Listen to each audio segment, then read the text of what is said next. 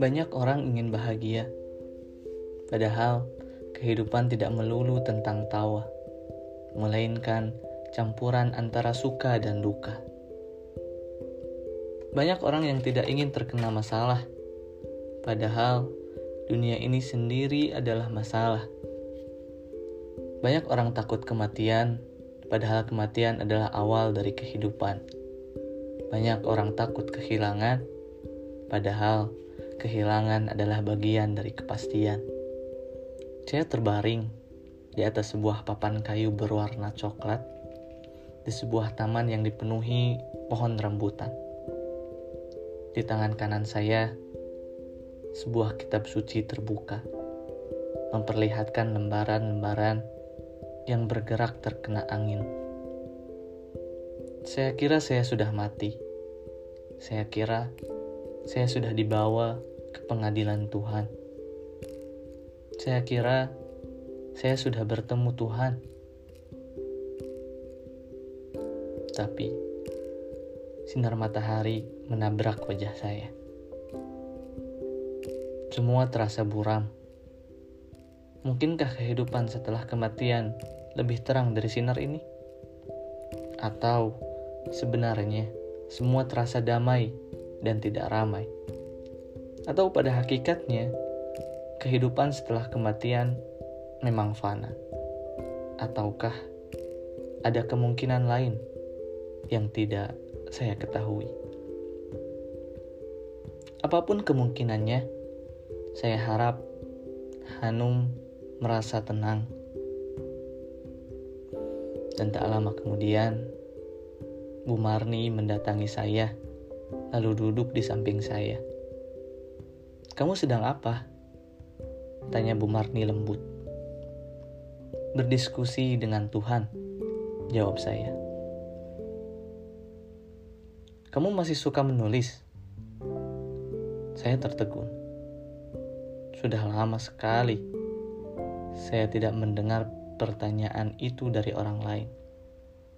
Saya bangkit dan memandangi Bu Marni dengan penuh kebahagiaan. Masih, Marni? Saya langsung tersenyum lebar. Selamanya, saya akan menulis.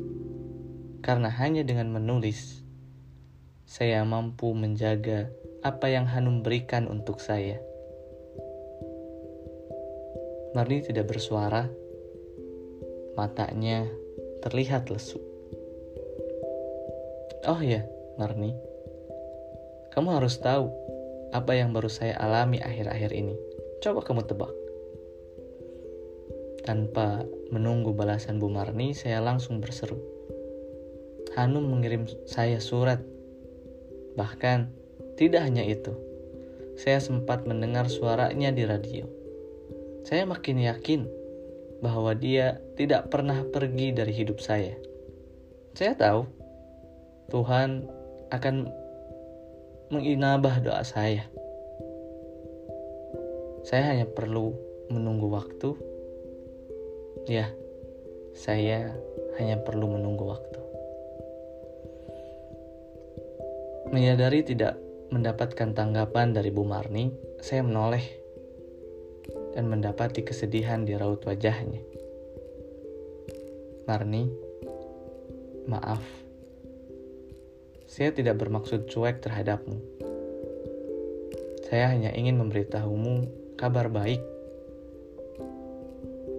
Bu Marni memegang tangan saya. Di dunia ini, tidak semua yang pergi bisa kembali. Aku tahu kamu sedang mengalami masa-masa sulit, tapi aku yakin kamu bisa melewatinya. Karena saat ini kamu hanya sedang terjebak oleh pikiranmu sendiri. Saya pun tidak mengerti apa yang sedang Bu Marni bicarakan. Perkataannya mirip dengan perkataan pria tua waktu itu. Marni, bicara apa kamu ini? Melihat sikap Bu Marni, Saya naik pitam. Saya berdiri dan pergi ke kamar dan terpatung lama di dekat jendela. Banyak hal berkeliaran di dalam kepala saya saat ini.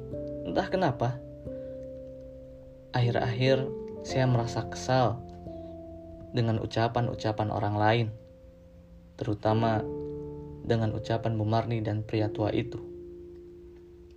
Mereka berkata seolah mereka memahami apa yang saya rasakan, padahal mereka tahu kaki mereka tidak menapak di tempat kaki saya menginjak. Hanum, saya benci mereka. Saya benar-benar benci mereka. Rasanya baru kemarin saya bahagia karena mendengar suaramu dan sekarang semua orang seakan berusaha menghancurkan itu semua. Keraguan mereka membunuh saya. Hanum, entah bagaimana. Saya merasa semakin takut untuk keluar dari tempat ini. Hanum, tolong saya.